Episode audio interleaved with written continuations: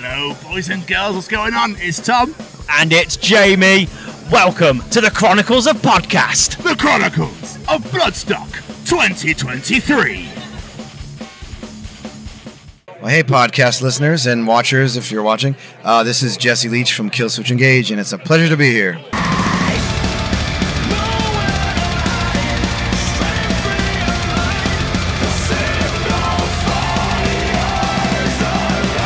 It's an absolute pleasure to have you. Thank you. Uh, so thank you so much for being here. How, how are you doing anyway? How, how are things? Buzzing, honestly, between the caffeine that I just had and uh, just talking about what's going to happen later. I'm extremely excited. Yeah, but but maintaining very zen-like. That's, yeah, that's absolutely wonderful. Is this your first time here? It's my first time here and my first time headlining a festival ever. Holy shit! Yeah, the boys did it back in the day, but we, since I've been back, we haven't headlined a festival that I can think of. I think it's going to be. It's Yeah. going to be. Yeah. I might be wrong. seven. I'm just. I definitely don't remember a lot of things, but uh, I think I'd remember headlining a festival. I don't think we have. Yeah, yeah. I don't think we have. Yeah, How's your Bloodstock been so far? great. Uh, I went out into the crowd and bought some food, and I probably met about hundred people today, and just kind and excited and supportive. And there's a real vibe here that is unlike a lot of festivals I've been to. People are just, yeah, I guess the word is just kind. There's a lot of kindness going around. It's like it's uh, ingrained into this festival. You know, you can tell Yeah. people are here to like look out for each other and just enjoy themselves. No, absolutely. It's got a very family feel to it. It does, it does, and I really like that. It's keeping me at ease. Yeah. It is. It's nice. That's good. There's a lot of babies and kids around as I know, well. I know, and that's the beauty of it too. It's it's you can tell it's a lifestyle. It's not just music. It's it encompasses every every aspect of life, and yeah, that just it warms my uh, warms my heart for sure. No, beautiful. Are you? I bet you're buzzing for later. I am. Mate. I'm actually buzzing to see uh, In Flames too as one of my favorite bands, and drawn a lot of inspiration from those guys over the years. And I have to big up their new record. It's so good. It's one of those records I, I put on. And I was like, whoa, this is the In Flames that I love right here. I just they just kind of like went back to their roots, but it's fresh and it's new, and I just love those guys.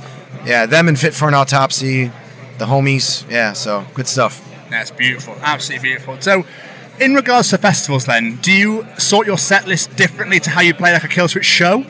Um, well, lately, so if we have a new record coming out, we lean hard on the record, try to do at least four or five songs. But for sets like this, you kind of want to get stuff from every record. So we're trying to roll out. Yeah, we pretty much have songs from every record on this this set list to give you this, and this will be the longest set we've played of my career as well since I've been back in wow. band. This is the lo- yeah, it's a long set tonight, but um, you're gonna get a bit of everything tonight. You're going to get to the end of your normal run, you're like, bollocks, can't go. Yeah. I'm gonna have a nice cold beer up there. So about midway through, I'm gonna just sip at and relax and, and sort of be present on stage. I'm gonna make sure to have a moment where I'm in that moment, so I don't forget how wild this is. Yeah. That's amazing.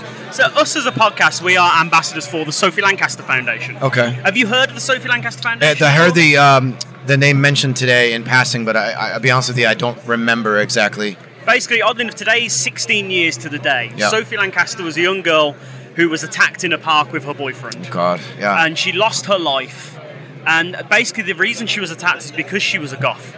There was literally no more rhyme or reason to it. Wow. She had red dreads, and she wore baggy jeans and what a band t-shirts, and that was it. She walked through a park with her boyfriend one night after a night out, and they got attacked. And Sophie never woke up from that. wow. It's, it's, horrible. A, it's a horrible, horrible story. Yeah. But we Bloodstock especially is, as you mentioned, the family feel here.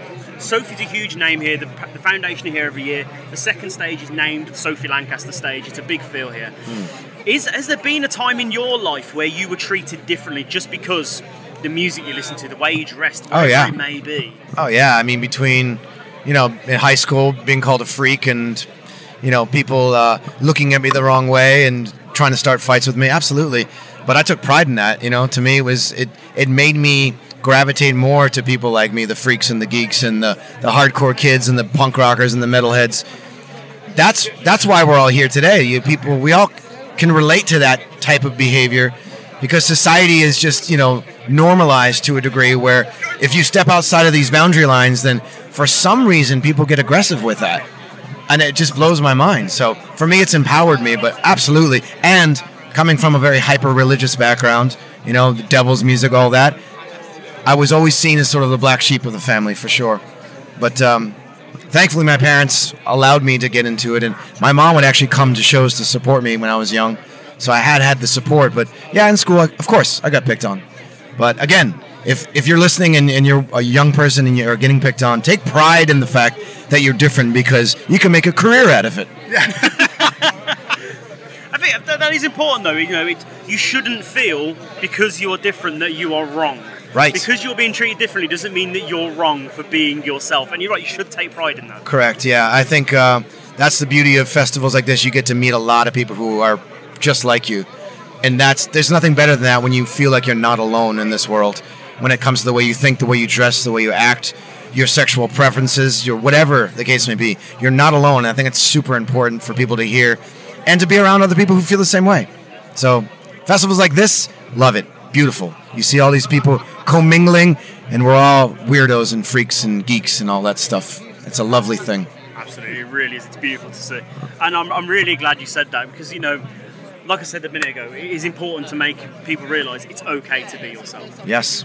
But as you said, like there's a lot of young people here today, people who are growing up, being in this culture, dressing differently, being who they want to be.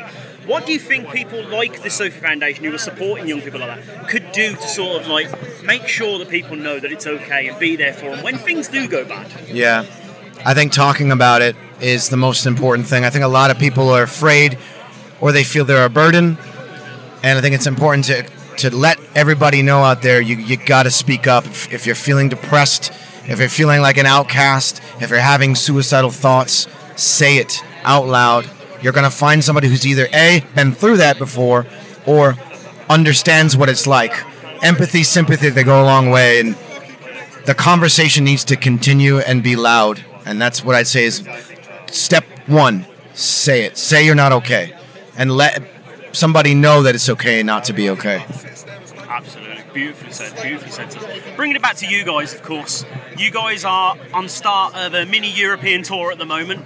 How's it going? Are you looking forward to being in that European crowds? It's been great so far, and honestly, today is the pinnacle of it for me in my mind. When I looked at this tour, that date kept coming back, and the idea that we're headlining here and playing here, um, I'm in great spirits. The tour has been awesome so far, but I have a feeling tonight's the night that I'm going to remember for a very long time. No, phenomenal. Absolutely beautiful. But like, it's, it's been four years, obviously, since Atonement came out. Is there anything that you're allowed to talk about? MC coming out soon? Nothing coming out soon. No, we're we're neck deep in demos and being very critical of ourselves internally, and I think because of that, it's going to create a very unique sounding record. Um, and there's a lot of aggression and passion, and hopefully, you know, you're going to get what you like with Killswitch, but it's going to be fresh. Yeah. Yeah, that's all I'll say. Okay. I'll leave it at that. One thing I did want to quickly mention on the, was regarding playing shows. I saw you're playing the Alaskan State Fair. That's got to be different. It is different. We got the offer, and it was literally an offer we couldn't refuse. Uh, Megadeth was supposed to be doing that festival, and for whatever reason, they pulled out. So that slot, that pay grade, that all that stuff got thrown to us, and within I'd say 15 minutes, we all said yes. Fair play. I Yeah. didn't realise there was a metal scene in Alaska, so that's amazing. Yeah, I mean, you got look- 36 Crazyfists, who were one of my favorites back in the day. You know, they put Alaska on the map. But um, getting up there, if anyone's ever been or hasn't been, I should say, it's an amazing place. It's absolutely beautiful. It's wild. It's pristine, and the people are ravenous for music because not a lot of bands go there. So it's guaranteed to be a party if you go to Alaska. Jesse, thank you so much for taking the time. Oh, thank sir. you, guys. I appreciate it. world. Really means a lot. Thank you, listeners. Thank you so much, Jesse. Peace.